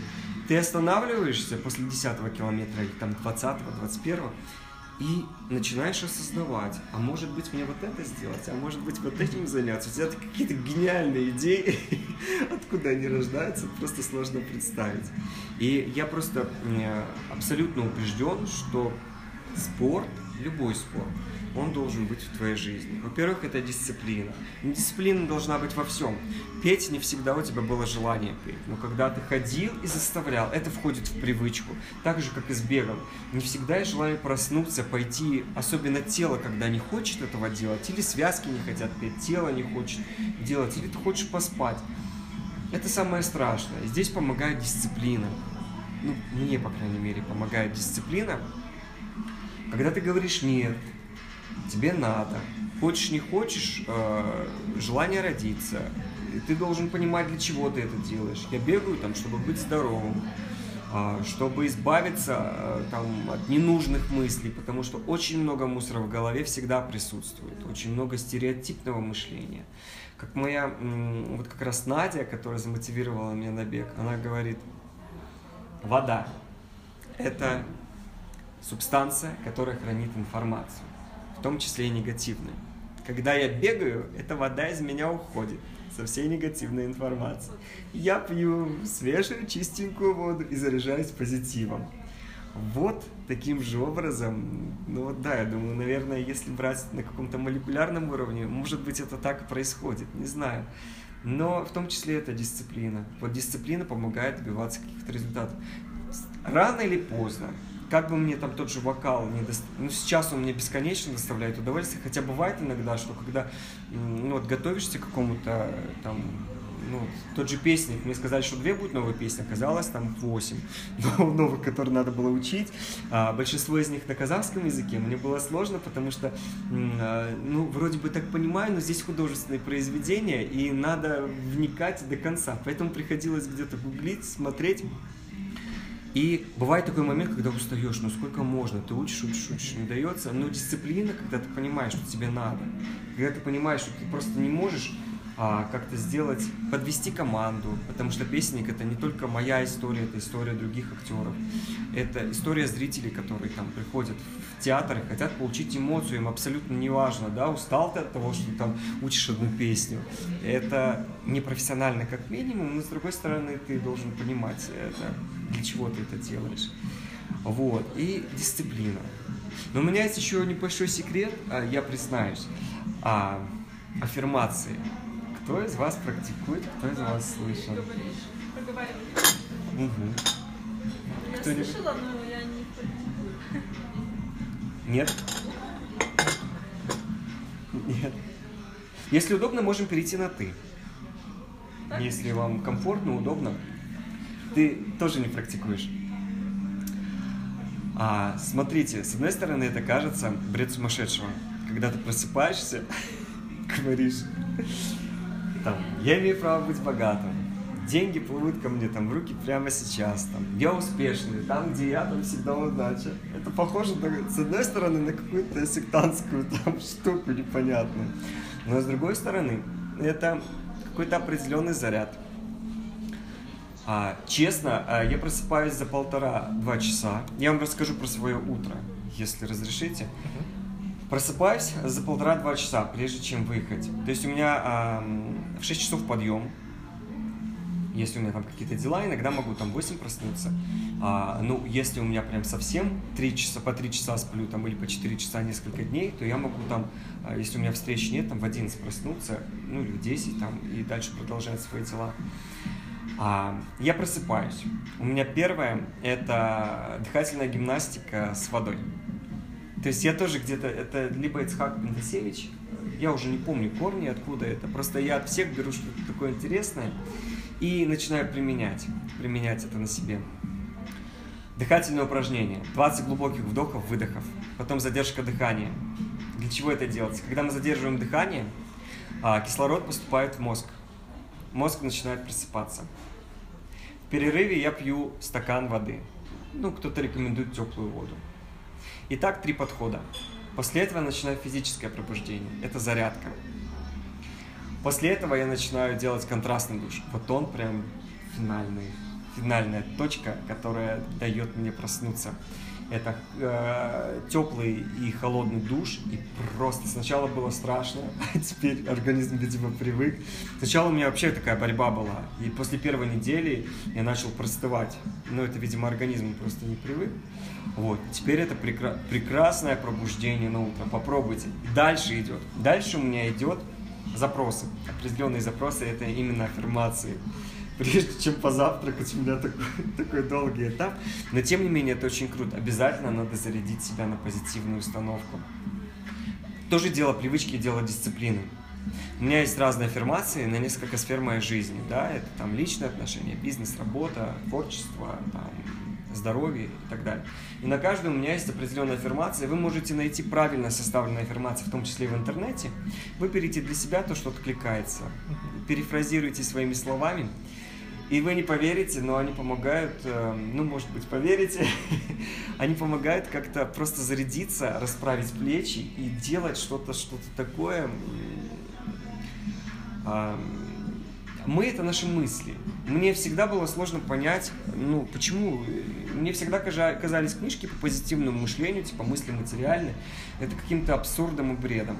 До тех пор, пока а, я не стал это применять в своей жизни, это не стало исполняться, пока мои мысли реально не стали реализовываться.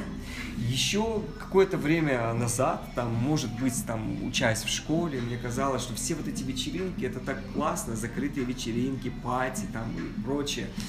А вот, а, в какой-то момент моя рекламная деятельность, маркетинг, реклама, они меня привели в самые закрытые вечеринки, а, вечеринки там с бомондом, с определенными людьми там из сферы ам, там маркетинг ладно, но там звезды кино, телевидения, потом я начал знакомиться а, и с людьми из дальнего и ближнего зарубежья и прочее, и я понял, что в принципе это все настолько э, просто и легко, хотя тогда мне казалось, ой, там, сейчас я на многие не хожу даже в вечеринки. И а, то, что раньше казалось чем-то, ну, бизнес, да, всегда мечтал, не знал, что делать, думал, думал, думал, не думал, что это все окажется вот, вот, вот так вот близко, и что я там заведу свой там, бизнес, начну этим делать. Всегда мечтал э, о том, чтобы петь красиво, никогда не думал, что я могу выйти на сцену, и что просто там прилетев в Украину, мне э, за час договоримся, и мне предложат просто спеть. Много-много разных случаев. Вот самое главное верить, проговаривать и рисовать свою картинку. Это реально работает. Ну, по крайней мере, а, я тот пример а, живой для себя, наверное, лично, который сам лично убедился в том, что это работает и что это не пустые слова. Вот, я стараюсь еще плюс постоянно читать. У меня, кстати, постоянно какие-то книжки. Сейчас я читаю классную книжку, я не знаю, может, вы знакомы? Пиши, сокращай. Крутая книжка, как писать сильные тексты. Ну, я ее почти дочитываю.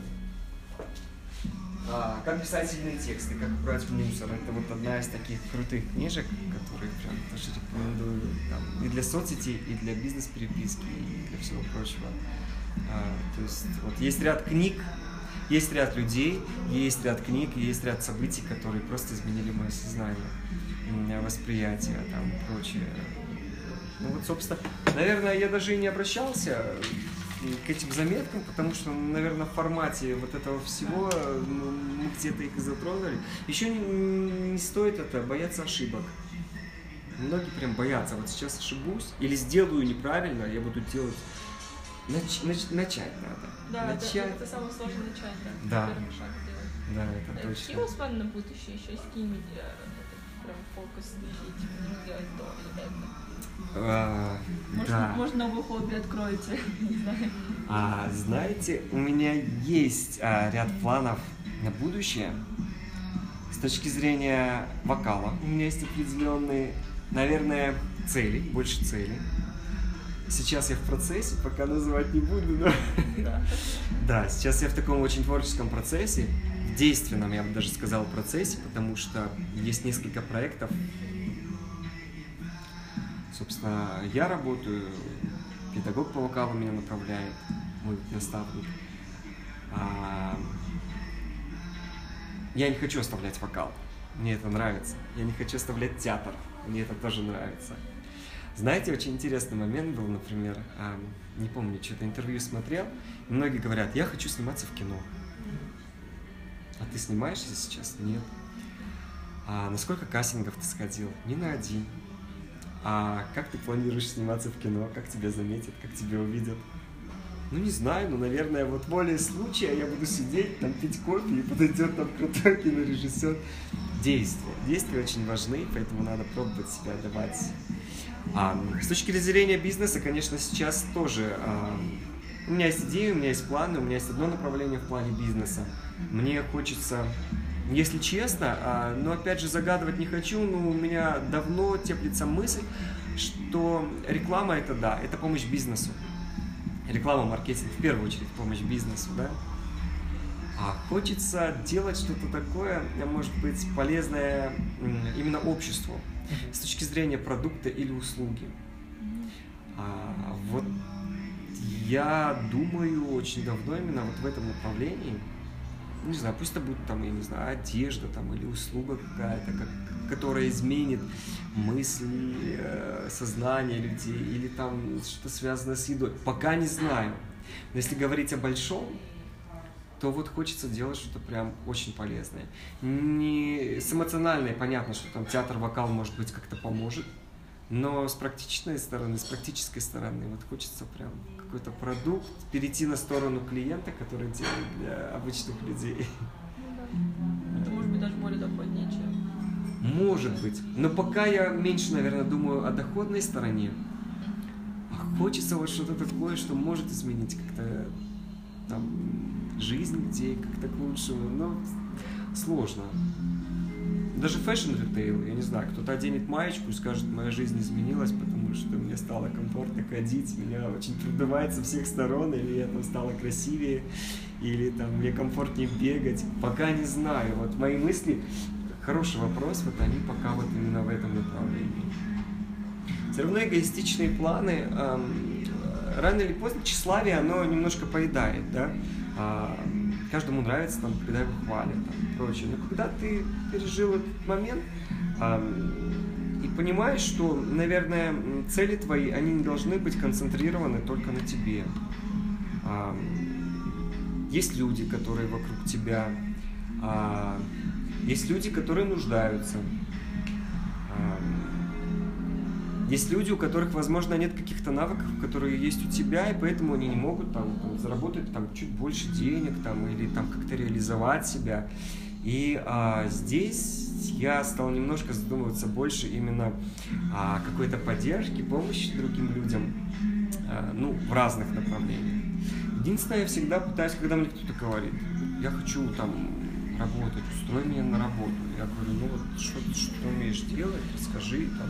Я с удовольствием помогу, у меня очень много знакомых, у меня там очень много контактов, я уже наработал. Ты мне скажи, чем ты хочешь заниматься, что ты готов дать, чему ты готов учиться. Я с удовольствием тебя там.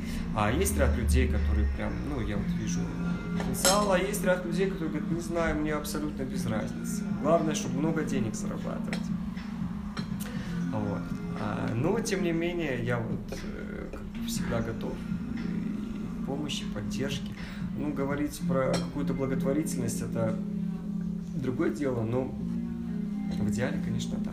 Надо, надо помогать людям, которые нуждаются, и не говорить об этом. Просто помогать от чистого сердца. Но иногда говорит э, тоже... Э, Показать пример? Да, что вот, э, А как же рекламный бизнес в Казахстане? Хорошо. Конкуренция, кажется, большая, да? Большая.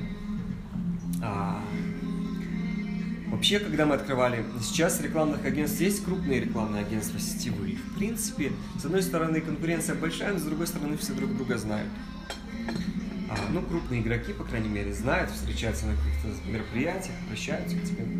Digital – это вот те, кто занимается интернет-продвижением, стало очень много. Особенно маленьких агентств, и ты понимаешь, что на рынке появляются игроки, которые просто но они никогда с крупными компаниями не будут работать, это понятно. Ну, может быть, когда-то и сработают, но крупная компания быстро от них откажется. Появляется много людей, которые научились там продвигать на Фейсбуке, в Инстаграме, пытаются научить это кому-то, открывают свое рекламное агентство. Круто, что открывают. Самое главное понимать конечную цель, для чего они это делают. Самое главное оказывать профессионально свои услуги. Конкуренция большая, поэтому, собственно, может быть одно из направлений, почему мы отправили, оставили именно а, эксклюзив онлайн аудиорекламе.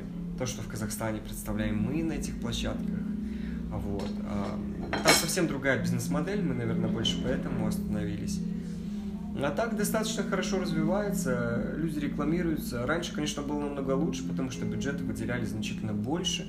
А, бюджетов на телевидении было больше. Сейчас, когда у многих наступил кризис, все пошли в интернет. Есть, конечно, непонимание того, что многие говорят, за 100 тысяч тенге хочу сделать вообще, чтобы мне все узнали. Можно сделать, если подключать какой-то супер креативный подход. Но в целом при помощи традиционной там рекламы, ну, надо оценивать, что в интернете тоже есть определенные бюджеты, которые там дают определенный результат. Там тот же охват, ну, за 100 долларов большого регионального охвата там не добиться. Это... Вот. Но рынок развивается, появляются новые игроки. Это очень интересный, перспективный рынок. Единственное, у нас есть такая небольшая проблема. У нас очень многие боятся пробовать что-то новое. Это большая проблема. А, но новый инструмент, а кто рекламировался уже из крупных? Ты начинаешь говорить, кто рекламировался из крупных. Говорит, а, это же вообще крупный. Наверное, вы стоите дорого. Я говорю, нет, вот прайс-лист. А вы можете в рамках своего бюджета сделать свою компанию.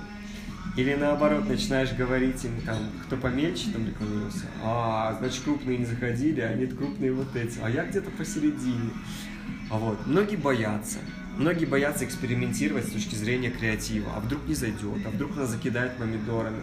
Мы никогда не узнаем это так же, как с любым делом, пока не начнем, пока не сделаем. Но один раз закидают это. Ну, не делайте что-то прям такое страшное, да. Не делайте что-то ниже пояса, да, чтобы вас судили. Какие-то там аморальные вещи или еще что-то. Пробуйте в рамках там определенного креатива. Смотрите там свою стратегию, как она сопрягается со стратегией. Ну, рынок хороший, рынок развивающийся.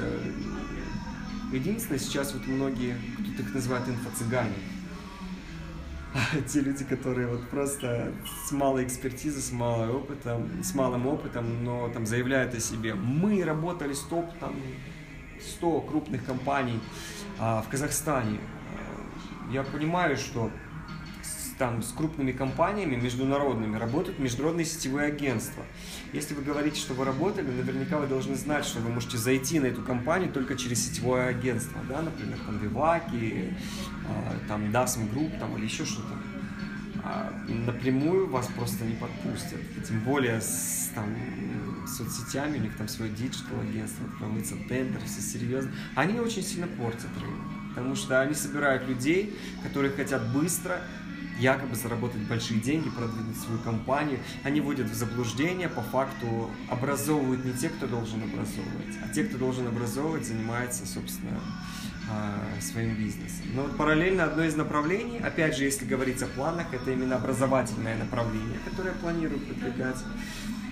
Так получилось, что весь 18 год и в 19 году, больше в 18 конечно, опять же у меня была цель именно делиться своими знаниями, меня приглашали на различные тренинги, семинары провести и прочее. Это вот это Микен, может быть, знаете, Национальная палата предпринимателей.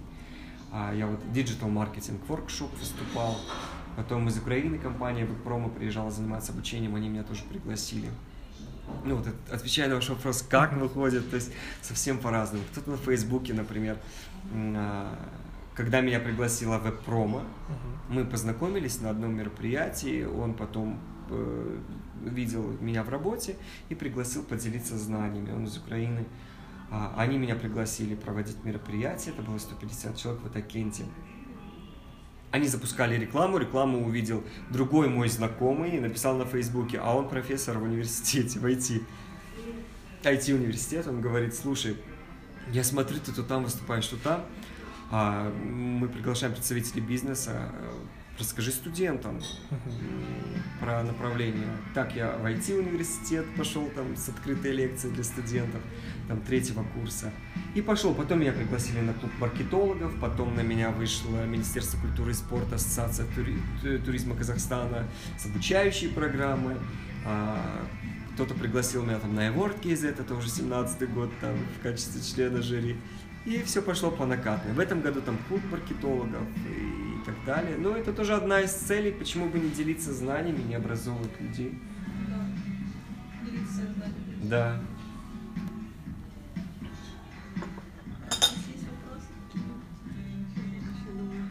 А вот а ваши друзья, которые скептически относились к вашему а, пению, отлично, вот, да. Они как-то замотивировали, замотивировали кого-то, что открыл ли кто-то из ваших друзей какой-то талант, тоже вдохновлившись вами? Четыре года. А за четыре года порядка 400 человек спрашивали контакт педагога. Мгм. Из них только единицы, кто пошел. У каждого единицы, реально единицы, наверное, два человека, три человека, которые реально пошли заниматься к педагогу. Но все, а, даже могу там некоторые переписки показать, говорю, зачем? А, я хочу петь так же хорошо в караоке, как и ты. Ну, хорошо. У кого-то такой запрос. Кто-то хочет просто петь. Даже в тренажерный зал ходил, кто-то там взял. Кто-то интересуется, ну, пару человек, конечно, пошли. Многие вдохновляются, кто-то говорит. Больше бегать, конечно, пошли. А в плане вокала очень многим отправлял, кто-то детей отправлял, э, ну вот кто-то звонил. Э, Я даю контакт своего первого педагога, потому что, во-первых, Ирена не берет сейчас на индивидуальные занятия, во-вторых, она очень выборочно тоже подходит. э, а, но, тем не менее, ну кто-то да. А, стали по-другому относиться. Если поначалу говорили, ой, певец-певец, а сейчас, спустя время, когда, например, ты споешь, говорят, а, ну он же просто это, вокалом занимается, поэтому... Вот. А, многие в театр пошли, кстати. Вот многих, а, я вот писал пост, мой друг недавно закончил, показал свою режиссерскую работу. Мой друг написал, вот у меня есть определенный запрос. Он прям позвонил в субботу, говорит, вот сейчас прям хочу, прочитал твой пост, а, слышал, что ты там и поешь в театре. А, вот у меня есть вот такие вот моменты, которые я хочу изменить. Я ему начал рассказывать немножко про театр, что там, в принципе, очень раскрепощает, очень открывает тебя, раскрывает в тебе определенные грани. Вот. А, и он записался. Потом в пятницу был в баре у своего друга и встретил там свою знакомую, да, мне очень хорошую. Она, блин, я смотрю, ты поешь в театре. Я говорю, да, приходи. Она говорит, я давно хотела в театр. Передал контакты, возможно, придет, не знаю. Вот в плане музыки очень много, практически все, особенно там после занятий кто-то для кого-то спрашивает контакты и всегда передаю. Не могу сказать про всех, потому что с кем-то связь уже э, прекращается. Ну вот несколько человек, конечно, я думал намного больше, запросов очень много. Все прям загораются, кто-то там, ну, друзья семьи для внучек хотят. Вот. Ну, вот кто-то в театр, кто- кто-то на бег. Что самое интересное, на бег очень многих э, подтягиваю, кто-то там приходит, а кто-то спустя несколько лет только вот, вот недавно в парке первого президента встретил свою знакомую.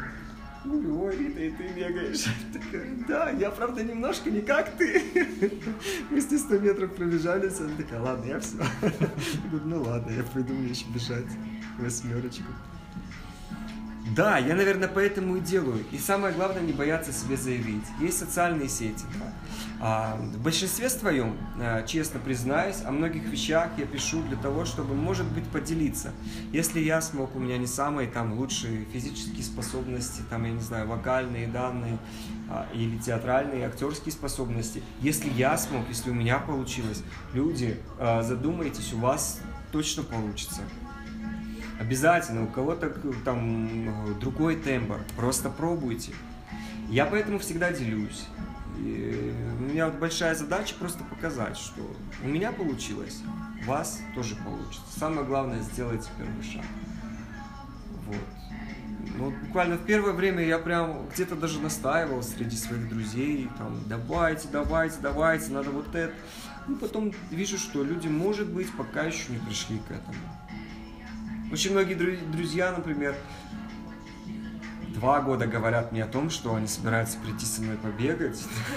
Прям каждый раз. Мы когда не видимся, они то со мной на вокал идут, то одни со мной на вокал идут, другие со мной побегать идут. А, Ну, да. Когда видят, вспоминаешь, что надо. Надо, надо. Вот. Поэтому, ну вот, а, если финализировать, самое главное не бойтесь, самое главное помните, что это наше время. А, прекрасная фраза. Вот сегодня какое число? 12 12, да? 12 мая 2019 года. И вот та фраза, что больше никогда не будет 12 мая 2019 года, она немножко отрезвляет. А, Мы иногда зацикливаемся. Мы все живем, исходя из своего пережитого опыта, да? И, собственно, наше настоящее будущее формируется, исходя из ошибок, которые мы сделали, исходя из достижений, которые мы сделали. Надо вот это вот все оставлять. Надо уметь прощать себя, а, если ты думаешь, что ты сделал что-то не так. Надо двигаться вперед. Это очень важно. Потому что мы думаем, вот, у меня не получится, потому что у меня когда-то не получилось. Нет, надо оставлять это все. прекрасная фраза здесь и сейчас, но надо прожить ее, чтобы понять в полной мере, что реально прошлого нет, вчерашнего дня нет, и поэтому о нем сожалеть, ну все, то, что было там вчера, позавчера, там год назад, это будет тебя только тормозить, потому что будешь об этом думать. То, что будет завтра, это тоже ну, ты никогда не предугадаешь, ты не знаешь, как будет завтра, может быть, будет лучше завтра. И поэтому мы упускаем момент здесь. Что вот можно сейчас встретиться, а можно сейчас вот прям выйти и, например, написать стих, к примеру, и поделиться в социальных сетях. И мы очень боимся, а, в том числе и в социальных сетях. Я замечаю очень много моих друзей, очень умных, интересных, у которых нереально крутые мысли. Они берут либо репостят что-то, а, либо копируют чью-то чужую мысль и боятся выражать свою мысль. У меня тоже когда-то такое было. А, понятно, кто-то от тебя отписывается, кто не согласен с ней. Понятно, что она пока сформу- сформулирована у тебя в таком контексте. Но потом тебя начинают воспринимать самым настоящим, таким, какой ты есть на самом деле. И не надо бояться. Всегда будут люди, которые тебя будут осуждать. Значит, ты на правильном пути. Если тебе говорят, если тебя осуждают, а, кто-то одобряет, кто-то осуждает, это очень круто. Я недавно в сторис запустил такой формат, говорю, ну слушайте, люди, скажите три моих положительных качеств, э, черты характера и три, ну вот, что бы вы во мне изменили. А, 98% написали там про положительные, там в тебе ничего менять не надо. Я благодарен тем двум процентам. Это два человека реально, которые написали, что вот, а там один пункт они написали, но он совпал у этих двух людей. Это было так круто. И вот это мне помогло, я вот им благодарен. Это было буквально там полгода назад. Помогло мне понять, в каком направлении мне двигаться. И это было очень круто. Вот. Ну, в какой-то момент вас будут хвалить, в какой-то момент будут опускать на землю. В основном люди ждут того момента, когда ты споткнешься, когда ты так вот идешь, идешь, идешь, идешь, идешь. А всегда ведь вот так вот. Да, Ну, вас когда- так. Да, да, и все ждут. И сказали, а, вот, вот они не писали, когда ты, например, писал, что ты компанию открыл, у тебя такие там достижения, первое место, а когда ты говоришь, блин, я не прошел кастинг. Что, мы так и знали, ты же бездарь, там, ты плохо поешь. К примеру, я говорю, да? Или там, все, здесь не получилось, то не получилось. Люди ждут, ну, многие люди ждут, потому что это интереснее хайпануть. А, ну, значит, вы в правильном направлении. Значит, у вас все прекрасно. Раз о вас говорят. Как бы ни говорили, и не надо бояться. Этот страх, он тянет немножко назад.